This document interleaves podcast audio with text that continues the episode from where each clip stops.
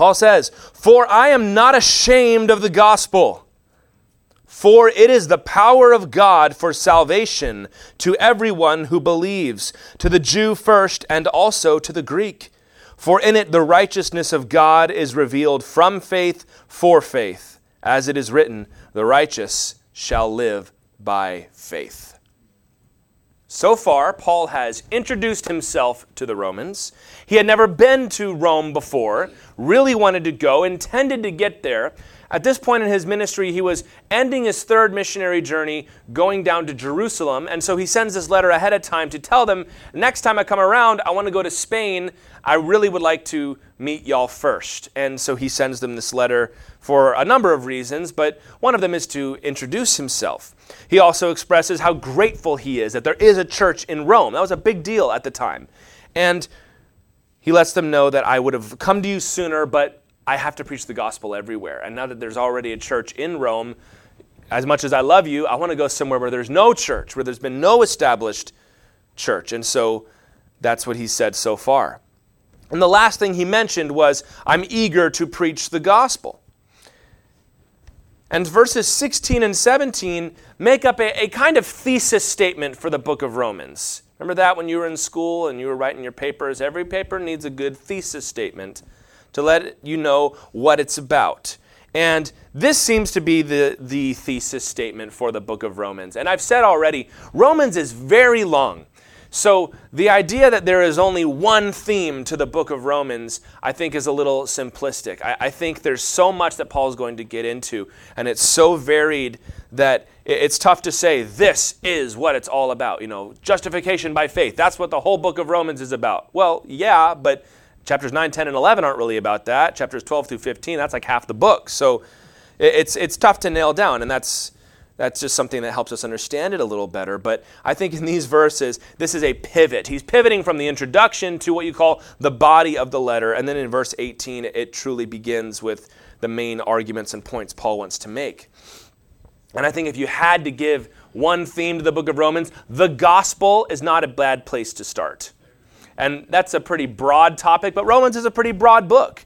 He's going to look at it at, from every angle. It's like lifting up a fine diamond and examining all the different facets and all the different sides of it. And he says he's not ashamed of the gospel.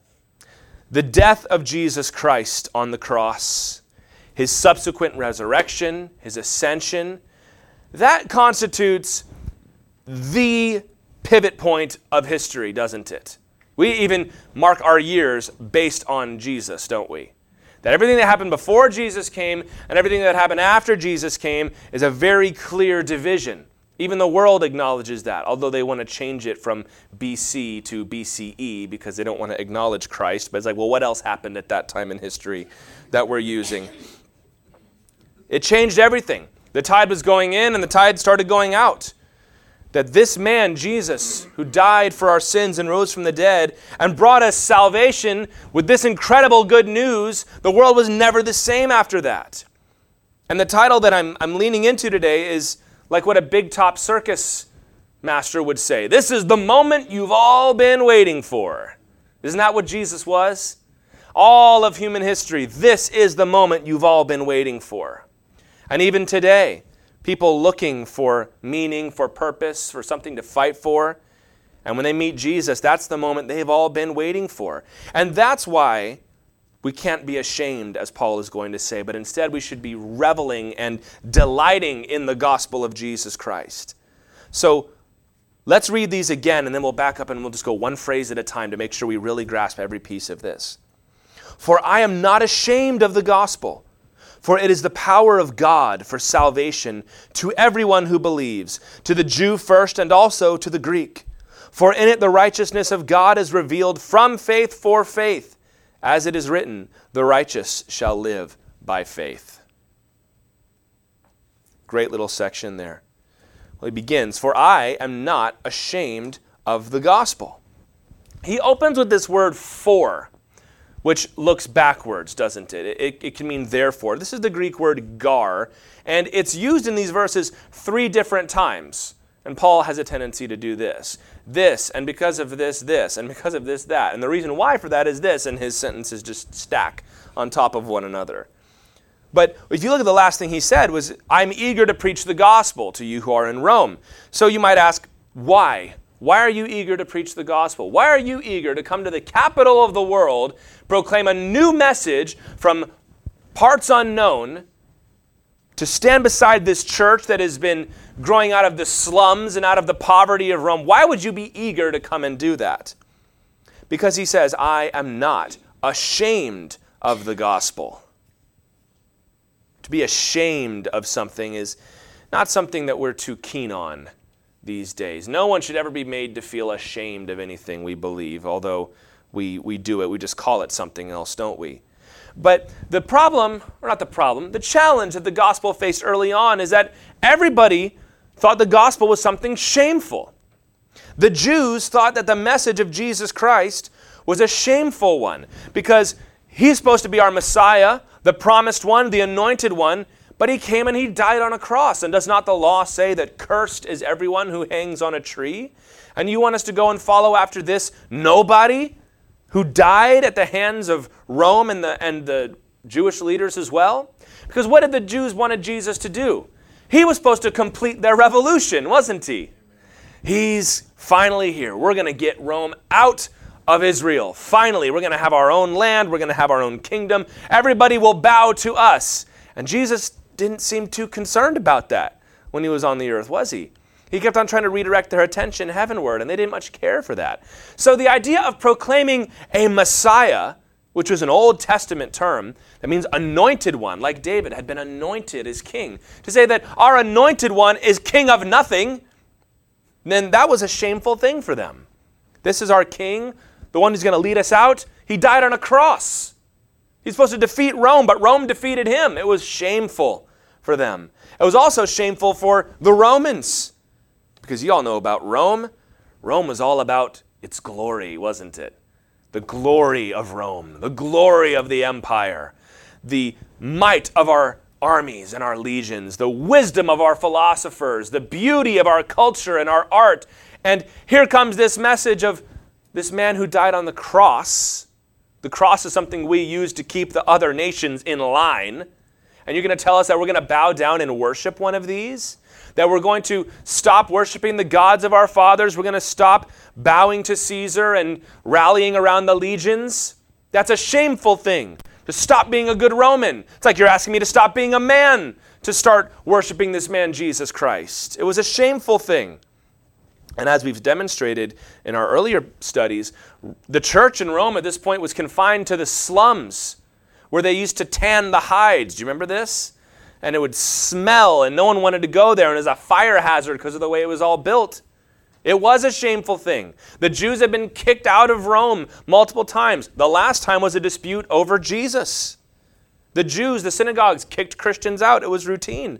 So it was a shameful thing in most people's eyes to be a Christian. Paul explains it very similarly in First Corinthians one, twenty-two through twenty-four. He, he puts it, the Jews demand signs and Greeks seek wisdom, but we preach Christ crucified, a stumbling block to Jews, folly to the Gentiles, but to those who are called, both Jews and Greeks, Christ, the power of God and the wisdom of God. The Jews wanted to see a demonstration of God's power. The Greeks wanted to hear sophisticated, lofty argumentation and wisdom. And they came with Jesus Christ and him crucified, and nobody wanted it, but Paul knew. And we've got to understand this, guys. The world is never going to be on board with the whole gospel. Can you, I just liberate you from that now? If you've been waiting and hoping for the world to finally come around, waiting for the government to finally put Jesus where he belongs, waiting for your neighbors to find, it's not going to happen until Jesus returns. Jesus told us that. He didn't lie to us. That they hated me, they're going to hate you. No servant is greater than his master, and they nailed me to a cross. So what do you think they're going to do to you? Now, the world loves a version of the gospel, don't they? If you if you talk about it just like this, then we'd be happy to run with it. But if you're going to give us the whole thing, I don't think we can take that. In fact, those descriptions of the Jews and the Romans sounded an awful lot like us today, didn't it? There are some people that want the gospel to be all about the revolution, all about tearing down the structure, all about liberating people. There, there are folks that talk now that the church needs to move away from savior narratives, which is like, isn't that all that we have is a savior narrative? We've got to reinterpret the gospel for this new, enlightened, postmodern age. And in so doing, strip all the guts out of the middle of the gospel. Like, yeah, get those left-wingers, Tyler. Well, hold on. Here comes your turn. The right wing wants to hold on to the gospel too, but what do they want? Like Rome. It's a cultural thing. It's what made us strong. The Bible and the church and the good news of Jesus. This is what built this country, and I love this country, so let's get back to that. Now, of course, we know we can't think about it the way we always have. We know we've got to reinterpret some things. We've learned that we were wrong about a lot of this, so what? what's new? I still like the book, but I just can't read. The, the world never just wants the straight gospel, and that's not unique to the U S of A. That's everybody. You take it to Nepal. They don't want the straight gospel. They want a gospel that talks about the same things they talk about. You take it to any culture around the world, even historically. They want a relevant gospel that basically says the same things we say. But we bring a message of death to self, submission to Christ, stand still and see the salvation of the Lord. No, we can't do it. We've got to fight. To preach the gospel is to invite the shame of the world. Are you ready for that? Because that's what you signed up for, to invite the shame of the world. But you can't back down, because you know what Jesus said in Mark eight thirty-eight? Jesus said, whoever is ashamed of me and ashamed of my words in this adulterous and sinful generation, of him will the Son of Man also be ashamed when he comes in the glory of his Father with the holy angels. I can't wait to hear the Lord say, well done, good and faithful servant. Jesus said, I'm going to show up and be ashamed of some of y'all. Is this one yours? Yeah. Yeah, I don't have, I have no excuse, but yeah, they are. Want to hear Jesus say that about you? He says, if you're ashamed of me, I'm going to be ashamed of you. Jesus wouldn't say that. He did say that. The wicked world needs help. We cannot let them make us ashamed. That's what Jesus said, right? If you're ashamed of me in this adulterous and sinful generation. So we shouldn't take their critiques at all, really. If the world is full of sin, this is a thing that I've, I've noticed that the church has a bad habit of doing. Some poll will come out, some t- statistic, some article will be written about, here's what's wrong with the church today.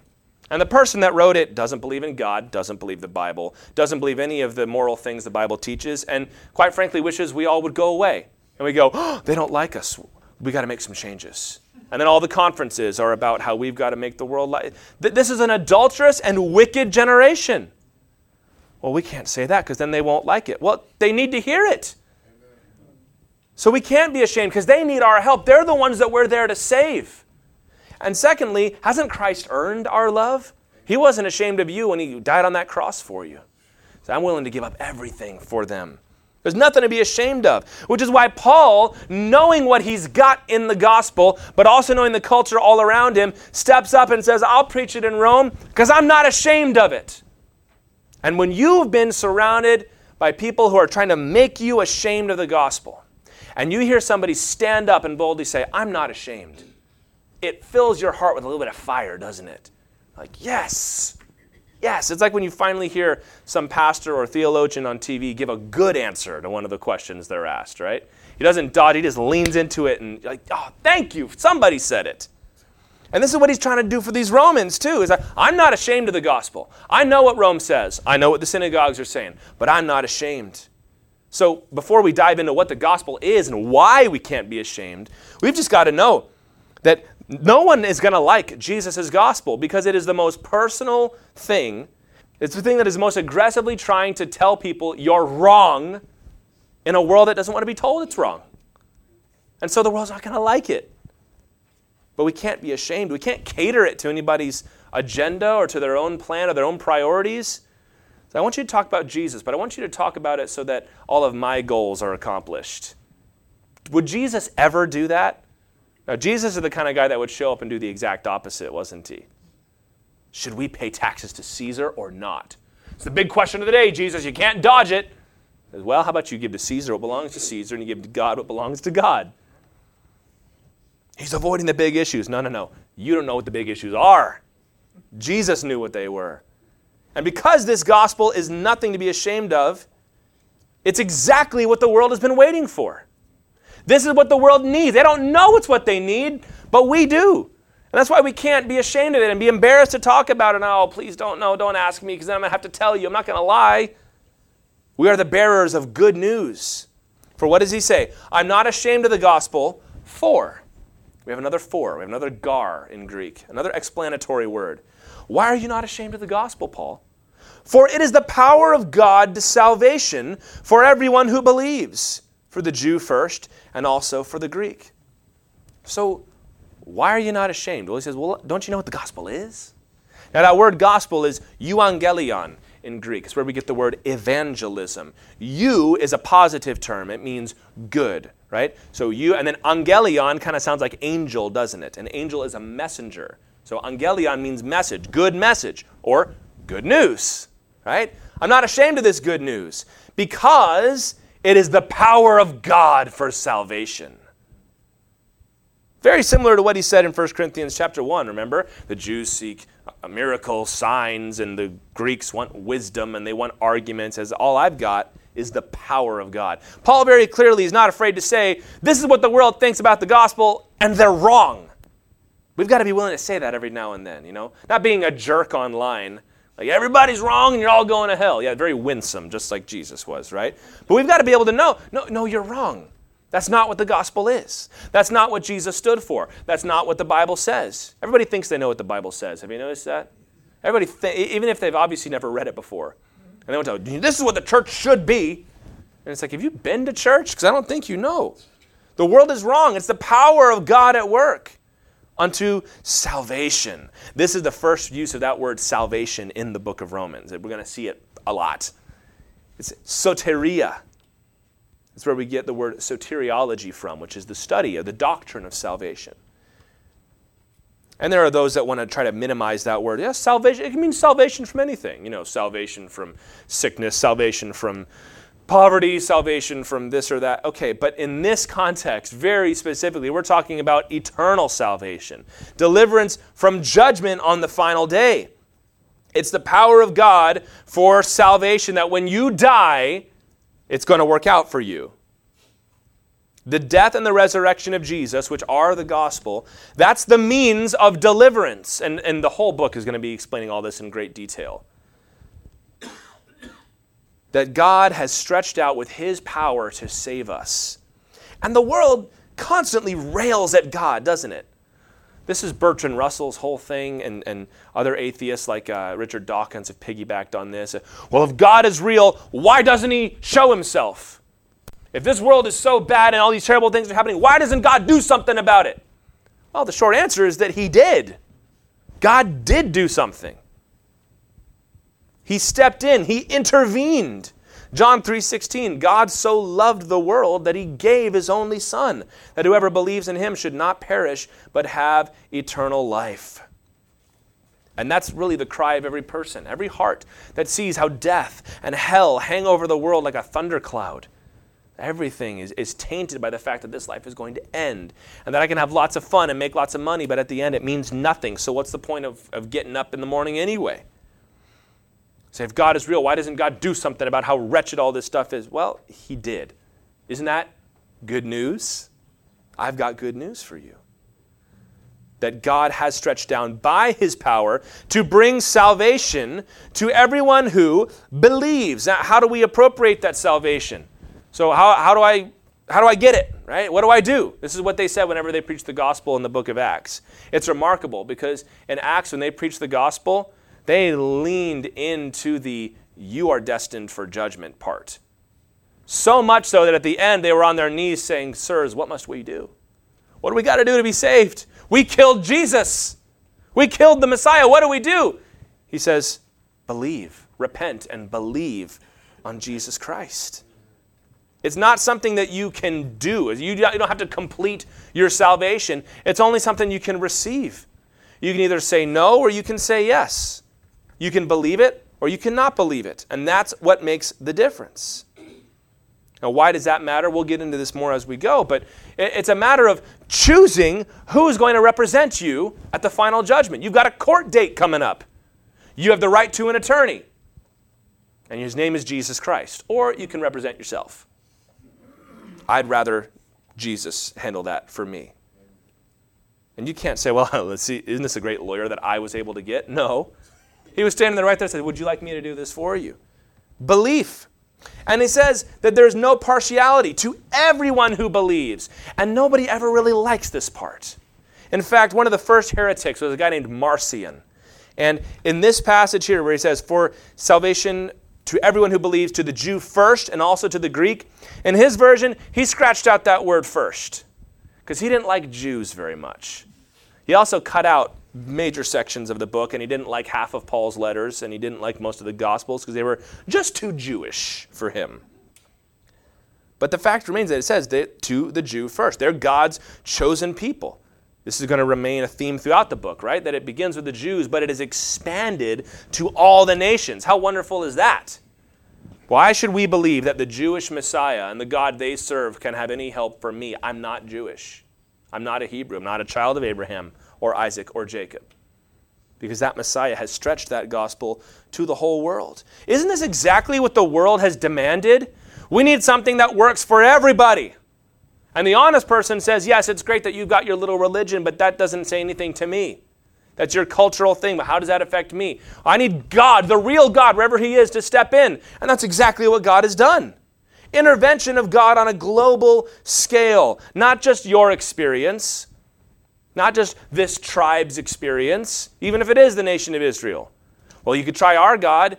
It's like, I don't want to just try a God. I want to know what's real, what's true. And then the world says all kinds of glib things like, it doesn't matter if it's true. As long as it helps, that, that makes me so angry when I hear that. Just like on a personal level. It's like, don't insult me. I want to know what's real. I, if it makes me feel better, but it doesn't matter if it's true. That, that's drugs. That's being drunk. That's feeling better, but nothing's changed. Well, that's all religion is. I don't think so. Paul said, if all I have in, in Christ Jesus is hope for this life, I'm the most pathetic person you've ever met in your life. First Corinthians fifteen, he said that.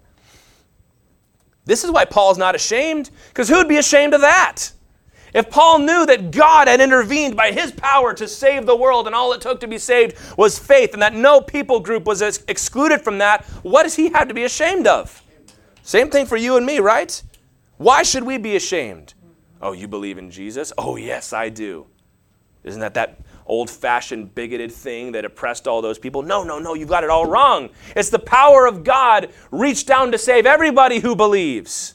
And then they want to throw all this baggage and extra stuff at you and say, well, this and this and this. You go, but none of that has anything to do with Christ. I'm only here to talk about Jesus.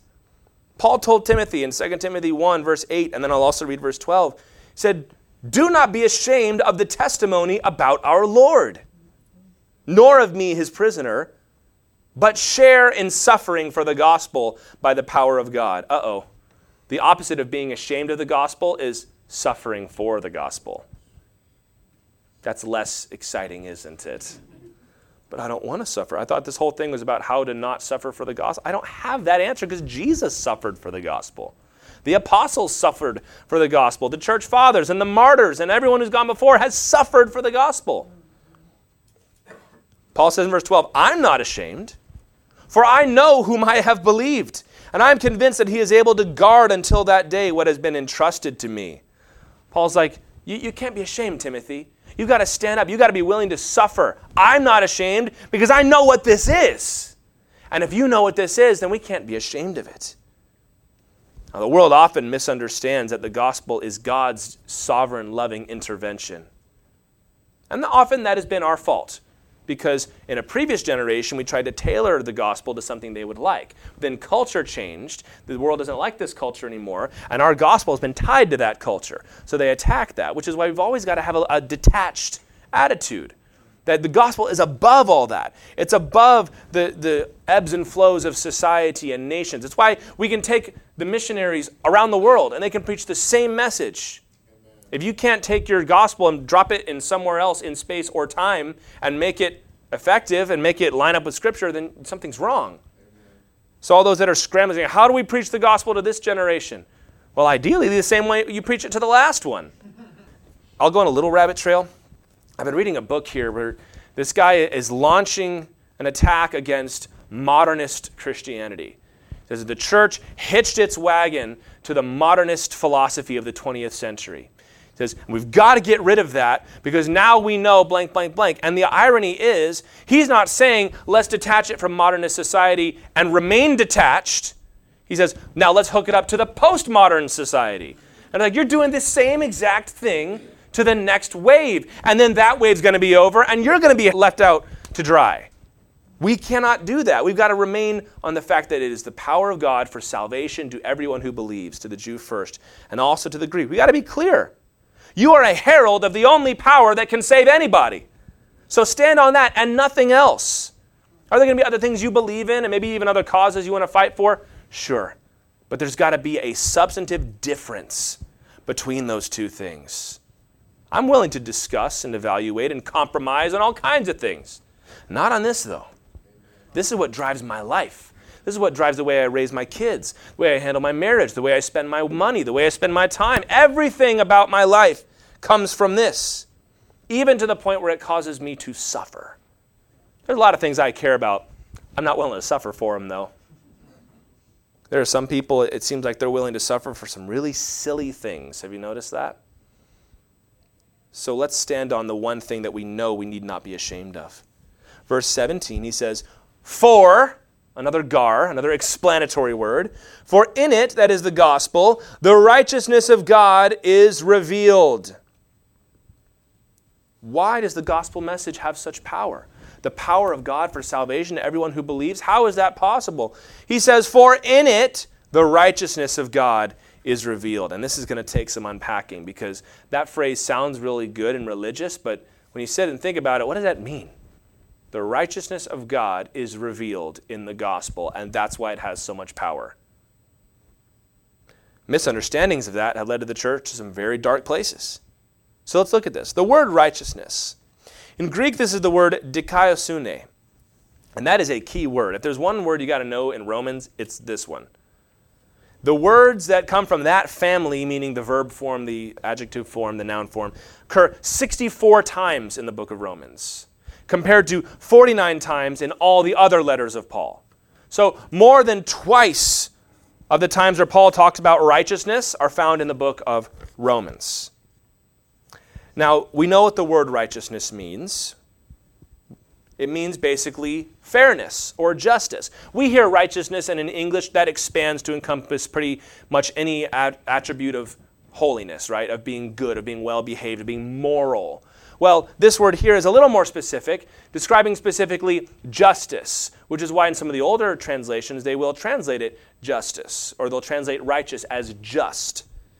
It's, it's one of those things where there's not a one-for-one translation here. But it basically means fairness or justice. It's a moral quality. It's the quality of being moral, specifically that of being fair and equitable. The Old Testament word is the word tzedakah. It's where we get words like Sadiq. Maybe you've met somebody named Sadiq or something related to it. The Arabic word is very similar to the Hebrew word, and it means righteous. It means justice or fairness.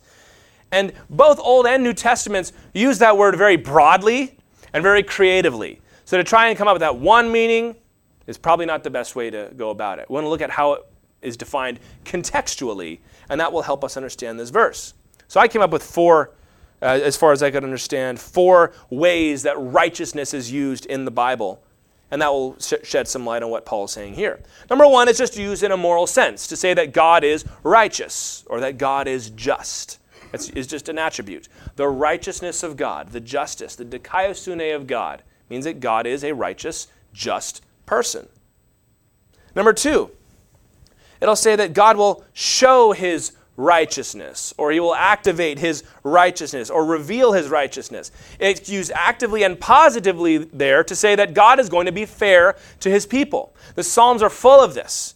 You will reveal your righteousness, meaning all these people that are coming at me unfairly, you're going to come and fight for me and show your fairness by getting them because they're not being fair, but you are fair.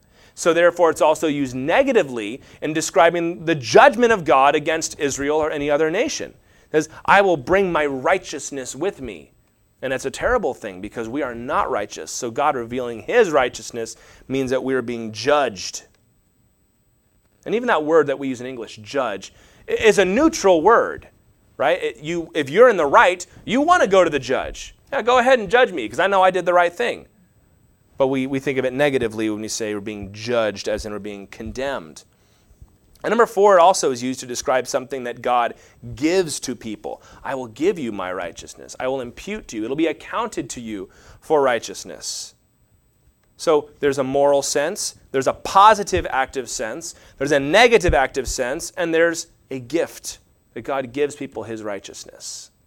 This is what I mean by saying you can't just read the word righteous and know exactly what it means, right? Because in one context, righteousness of God is a scary thing because he's coming for you with that righteousness. In other context, it's a very positive, reassuring thing because God is coming to protect me with his righteousness and so on.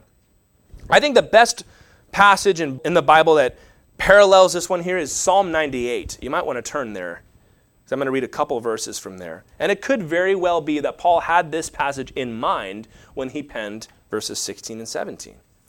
Psalm ninety-eight. I'm going to read verses two and three and then verse nine. It's a celebratory psalm. They're celebrating a victory or something that God has done for them. So I'm going to read verses two and three and then verse nine. It says, "The Lord has made known his salvation. He has revealed his righteousness in the sight of the nations. He has remembered his steadfast love and faithfulness to the house of Israel. All the ends of the earth have seen the salvation of our God."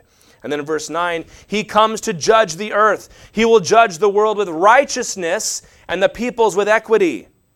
Do you see all these related words? God has revealed his righteousness by delivering us, and he's going to judge the world in that same righteousness. I hope you're starting to get a sense of what this word means to Paul and to the people he's writing to. So it's God's cosmic fairness. It can be a passive quality, an active quality, even something he gives to people. We know what the word means. But then he says, in the gospel, the righteousness of God is revealed. The word is apokalupto. It's where we get the word apocalypse from. The book of Revelation, the Greek word is apocalypse. It means a revelation of something. So I think the best way to understand this, as we see in Psalm ninety-eight, is that the gospel is how God demonstrates in the highest level his just, righteous, fair character. There is no higher way that God has demonstrated his ultimate justice and righteousness than at the cross. Now, you might say, well, the cross sounds to me more like mercy and love and salvation. What, why are we talking about righteousness and justice here? Well, you know this, and we're going to talk about it a lot moving forward. Paul's going to say in chapter three, verse twenty-six, that at the cross, the revelation of his righteousness is that he is both just and the justifier.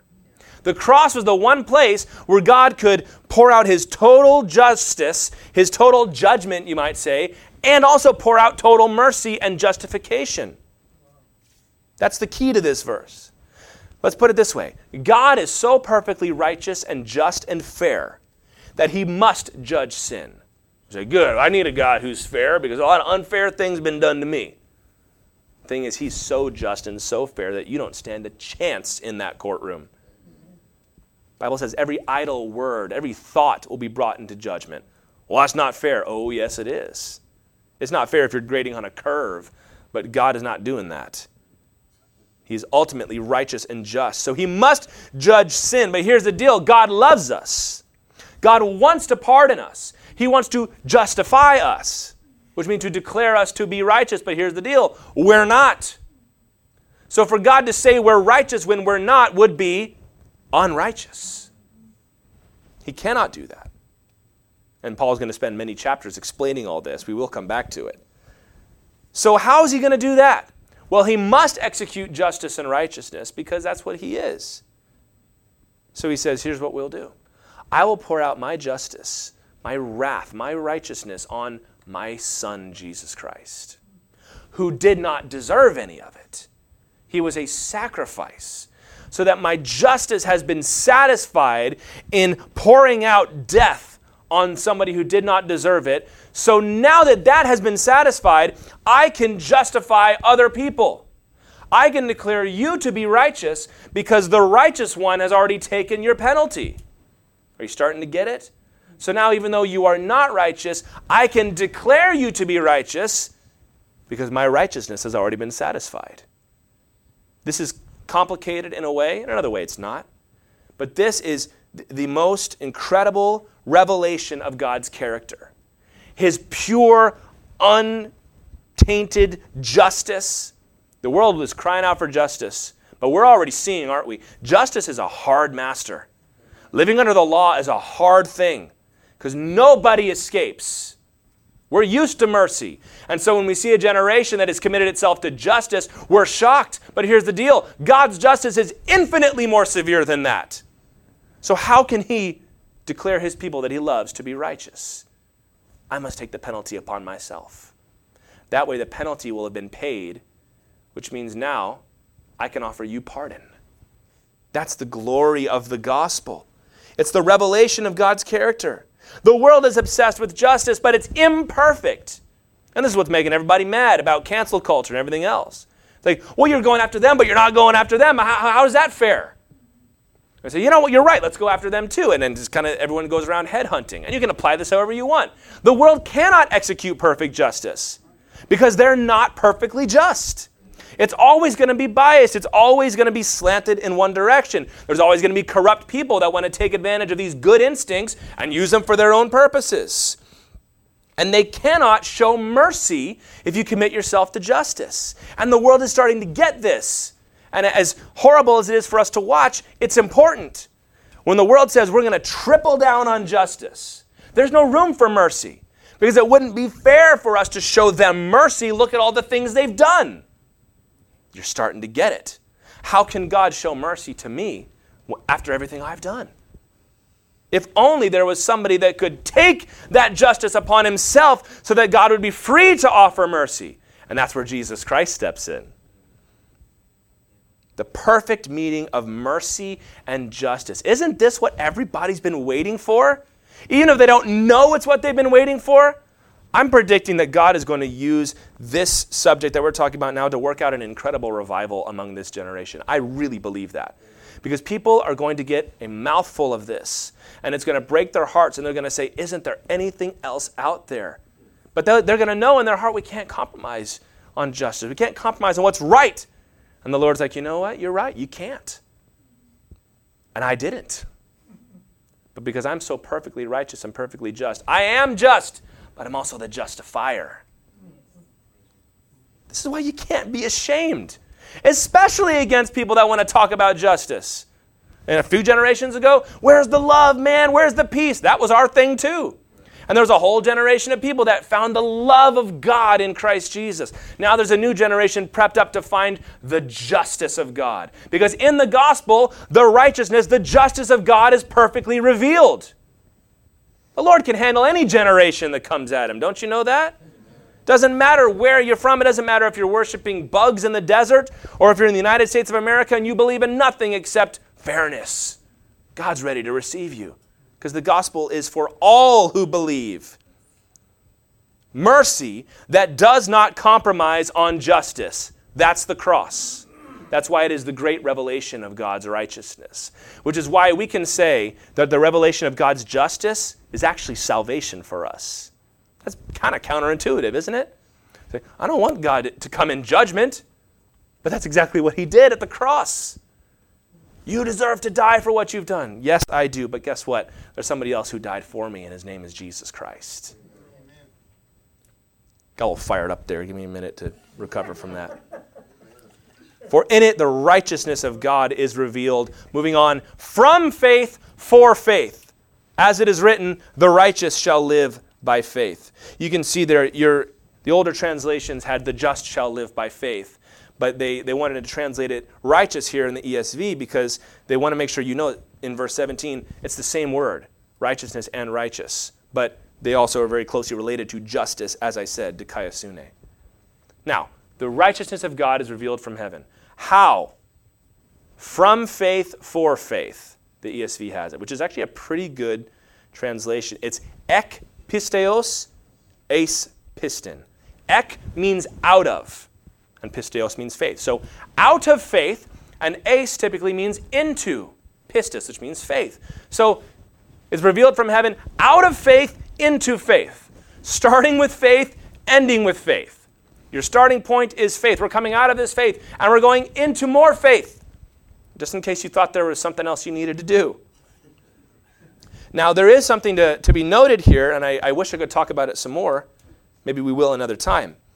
This could just be, like I said, a simple way of being like faith all the way. I think it's at least that, right? From faith for faith. Out of faith into faith. Or there could be something more to this. Because I'm going to go ahead and stick up for the English language here for a little bit. A lot of guys that talk about Greek, they like to say things like, English is such a simple language. It doesn't have the same nuance that Greek does. You know, we've got to try to use love five different ways, and they've got five words for love. Hey, English is, is not a bad language either, because we've got two words. One is called faith, and one is called faithfulness. Greek only has one word for that. And so we're left to look at words like this. Is it faith or faithfulness? Because there was no difference in the Greek language. It depended on context, like the English language depends on context, right? I just want to stick up for my own language for a little bit there, because it always drove me crazy.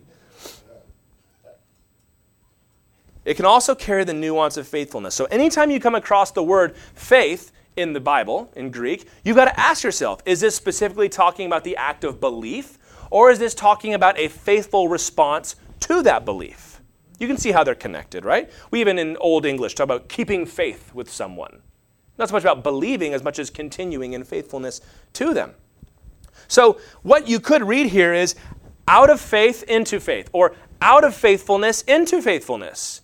Out of the faithfulness of Christ to die upon the cross for us, into our faithfulness to him, which will culminate at the end. Or one of them means faith, or one of them means faithfulness. There's just a big nuance to consider here. Paul, even when the words he uses in Greek, never talks about faith apart from an obedient response to the Lord. That's something that I'll preach another time. It could be saying that the source of the gospel is Christ's faithfulness, and the goal is our obedient response of faith. I think you could do what's called taking it in a plenary sense here, which means Paul using a word that can be translated two similar but different ways probably intended us for us to take both senses, right? To get both out of this. Out of faith into faith. But what kind of faith? A faithful faith. Not just a nominal, yes, I'm a Christian, it's on my Facebook page, belief. Although I do think in the context of Romans, especially the New Testament, faith in terms of belief is probably the best way to understand that here. Everything in the Christian life is through faith. When Jesus would heal people, he'd say, according to your faith, may it be done to you. Amen. Isn't that something to consider? Well, I asked the Lord to heal me, and, and he didn't. Well, Jesus often told people, according to your faith, may it be done to you. The Christian life comes out of faith. It begins with, do you believe? And it goes into more faith. You're never going to move past simple faith in Jesus Christ. And people who think they have moved past that are dangerous people. Yes, yes, that's entry-level stuff. But see, I've moved on to something else. You're never going to move past faith in Christ. It's always faith. In fact, Paul quotes from the Old Testament here to support what he's saying. Back in verse two, he had said that the gospel was promised beforehand in the Holy Scriptures. And here he gives us an example. As it is written, the righteous shall live by faith. This is from Habakkuk chapter two, verse four. When was the last time you read the book of Habakkuk? It's short. You could read it today. Paul thought it was important enough to base the entirety of the book of Romans off of a phrase from the book of Habakkuk. They're not minor prophets because they're unimportant. They're minor prophets because they're what? Short. Now let's read that whole verse from Habakkuk chapter two, verse four. It says, behold, his soul is puffed up. It is not upright within him, but the righteous shall live by his faith. In the context here, Habakkuk comes to God in chapter one, and he says, Lord, maybe you've ever felt this way. Lord, look around at our culture. It's so wicked. It's so evil. Even the temple, the churches are corrupted. And nobody worships you. When are you going to do something about this, Lord? Maybe you prayed that prayer this week. Well, the Lord comes back in chapter one and says, don't worry, Habakkuk, I've got a plan. I'm raising up Babylon to come and destroy the city of Jerusalem. And Habakkuk says, Lord, they're worse than we are. How can you use them to judge us? The Lord says, because I'm the Lord, and this is what I can do. And Habakkuk says, but I'm gonna, I'm gonna believe you, and I'm gonna wait for you. And then in chapter two, the Lord comes in and says, don't worry, Babylon's gonna get theirs. And he talks about how they're, they're full of arrogance against God, especially Babylon and the Chaldeans. But he says, the righteous shall live by his faith. The one who will survive, so to speak, the one who will live through this judgment that is coming is the one who lives by faith. And this is a pretty free quotation from Paul. Both the Hebrew and the Greek versions of the Old Testament that we have both include a possessive pronoun there. Shall live by my faith or by his faith. And Paul just says, shall live by faith. And some people want to make a really big deal out of that. I know this probably doesn't matter to you, but it matters to me because I have to read these dumb things. They're like, uh, Paul didn't include this, so there must be an older version of the Bible we don't have. Therefore, we can't trust the version we do have. Therefore, we don't need the Bible at all. Listen, you're a Christian. You've quoted Scripture to people before without looking it up and getting it exactly right. I'm a pastor. I'll refer to other verses without getting the exact wording right. Looks like Paul and Jesus and Peter did the same thing sometimes. You know what verse I'm talking about. There's a verse in Habakkuk says that we live by our faith. Well, actually, it says that it's the context of it. It's like, you know the point I'm trying to make. Sometimes I feel like it takes just a little imagination to figure out how to how to make these things work. Or maybe they've just lived in the seminary too long and they forget how real people talk. But anyway, does not shake my faith even a little bit. It makes the point, though, doesn't it? Just as the one who was worried about the coming judgment upon their own nation by Babylon was told to hold on to faith in the Lord, so we who are facing the coming judgment of all nations are told in Christ Jesus the way that you're going to get through this is to hold on through faith. So it's not a different context. It's actually totally appropriate. If you want to be righteous before God, it can only be by faith. What do I got to do to be righteous? I realize I got some, some bad stuff behind me. What do I got to do moving forward? You got to believe on Jesus Christ. All right, but what works do I have to do? Jesus said the work to do is to believe on the Lord and the Son whom he sent. That seems kind of simple.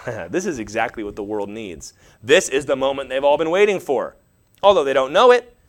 They needed God's righteousness to be given freely because you were never going to get there on your own. Even if from this moment forward, for the rest of your life, you never sinned again. What about all the stuff you did before that? Well, I think that God will weigh them in the balance and say, you don't want to play that game. Trust me, you don't want to play that game. We're seeing it happen all around us. I mean, we, we call it cancel culture, right? What about all the good things I did? But what about all these horrible things you did and said? That's what, that's in a very small, graceless way, is what it's like when you stand before God. But look at all these nice things I did. He goes, but look at your thoughts. Look what you said to that person. Look at this horrible thing you did that you thought nobody knew about. I knew about it. Why do you want to play that game when God offers you salvation freely? We're like Naaman the Syrian. Remember Naaman? He was a leper, and he had leprosy, and he had been a great warrior and a great leader of his people. And his servant girl, who was an Israelite, said, you know, there's a prophet in Israel who could help you. His name is Elisha. And Naaman says, well, then I shall go to Elisha. I'm a warrior. I'm a thing-doer. I get things done. So he goes to the king, and the king's like, I, I, I can't heal you, man. And says, Elisha's like, just send him to me. He comes to Elisha and all his great warriors' entourage around him and riding up all proud. I want to speak to Elisha. And Elisha sends a servant to go and give him a message. Elisha didn't even come out of the house. Elisha says, hey, just give him this message. Hi, uh, Elisha says, if you want to be healed of your leprosy, go take a bath in the Jordan River seven times. And Naaman gets mad because he wanted to be respected and honored. And he said, I thought the man of God would come and wave his hand over me, right? He wanted to see a show. He was used to shamans and witch doctors and things like that. Elisha's like, go take a bath seven times. I'd love to go tell you myself, but, you know, I'm really busy with a lot of stuff going on. I know you're an important man from Syria, but... And he storms off, and he's not even going to do it. I'd rather live with leprosy than be insulted this way. But all of his servants come to him and said, if he asked you to do something hard, you would have done it. If he had said, go out and, and slay ten thousand Philistines, you would have been like, it shall be done, my Lord. He says, but it's a dirty, look at the Jordan, it's nasty and dirty, and I've got rivers at home. And they said, come on, man, just do it. He says, fine. So he does it, and he's healed of his leprosy. And he goes back with all kinds of gifts to Elisha, and Elisha sends out another message that says, no thanks. teaching him a lesson about humility, wasn't he? And so many times we're like that. We look at the gospel and we scoff at it. Like we're a rich person who's been offered like a microwave corn dog or something like that. I'm not eating this. This is beneath me.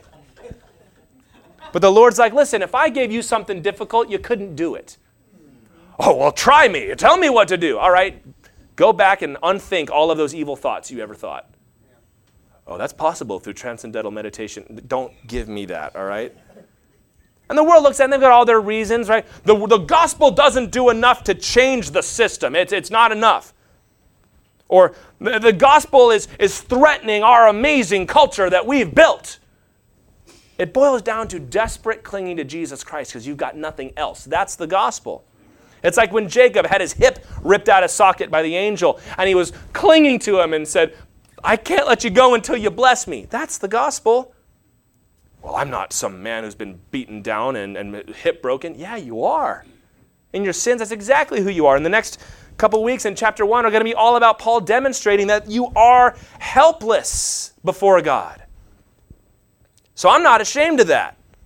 I'm not ashamed of a gospel that is like baby level. How about you do nothing and I give it to you for free? I'm not too proud to admit my flaws and admit my need for God. And neither should we all be. When the world looks at that and says, that's just ridiculous. Or, or how about this one? You're going to tell me what to think and how to believe? Yes. Because the way you've been thinking and believing so far has not worked out for you. Knowing what we know about the gospel, that it is the intervening power of God at work to save us, regardless of your background, that it is the ultimate revelation of his righteous justice at the cross, that it's only available by faith, how can we be ashamed? You believe in Jesus? Well, I mean, yeah, I'm a Christian, you know. Well, what? Tell me what you believe. Oh, yeah, you believe the Bible? We have exactly what the world needs, and we know it, and they fight against it. And we get intimidated. Oh, they don't like it. They don't want to hear it. They don't want to hear the gospel from me. Yeah, Jesus told us that already. They hated me. They're going to hate you. He says, you think you're better than me? Well, of course not, Lord. Then don't expect any better than what I got. The opposition from the world should not cause us to flinch even a little bit. They hate us. Yes, they do. They always hated you. It just wasn't polite to say it out loud. Don't let the world intimidate you into shame about the gospel or about God's word. Make sure, by the way, that it's the gospel and not your pet peeves. A lot of times people want to claim persecution for things that have nothing to do with Jesus. Peter talked about that. He said, if you suffer as a Christian, it is a noble thing. But if you suffer as a thief or a meddler or an evildoer, he says, then you deserve what you get.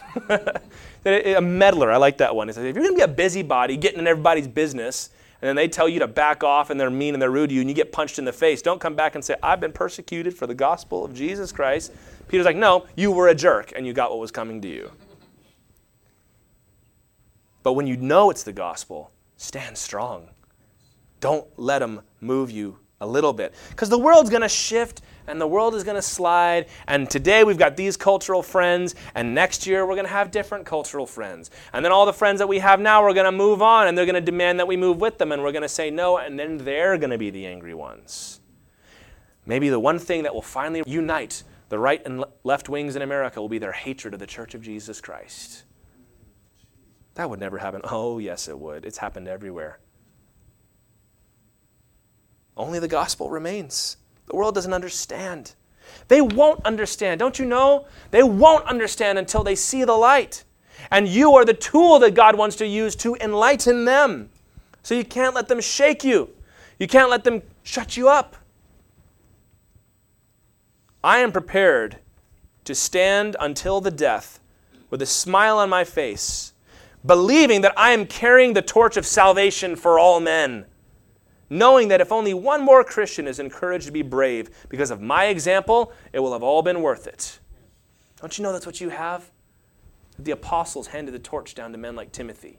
And Timothy handed the torch down to men like Clement of Rome and Ignatius. And they handed the torch down to men like Athanasius. And they handed the torch down to those that followed, the Cappadocian Fathers, all the way down to us. We're standing in that long tradition of those that have held on to the good news. As long as there are souls to win, you've got to carry on.